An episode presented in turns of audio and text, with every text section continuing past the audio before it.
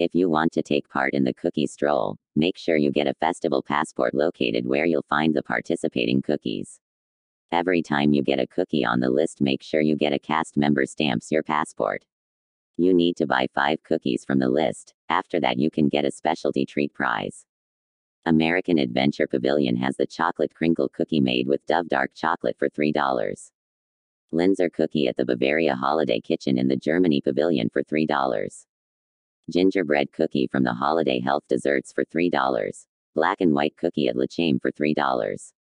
Snickers Doodle cookie at the Yukon Holiday Kitchen for three dollars. The Jingle Sugar cookie is at Sunshine Seasons for three dollars and forty-nine cents. Holiday Sugar cookie at Connections Cafe for three dollars and forty-nine cents. After collecting all of these cookies, you can get the grand prize from Holiday Sweets and Treats, a completer cookie, along with a pin for the Guardians of the Galaxy Holiday Special.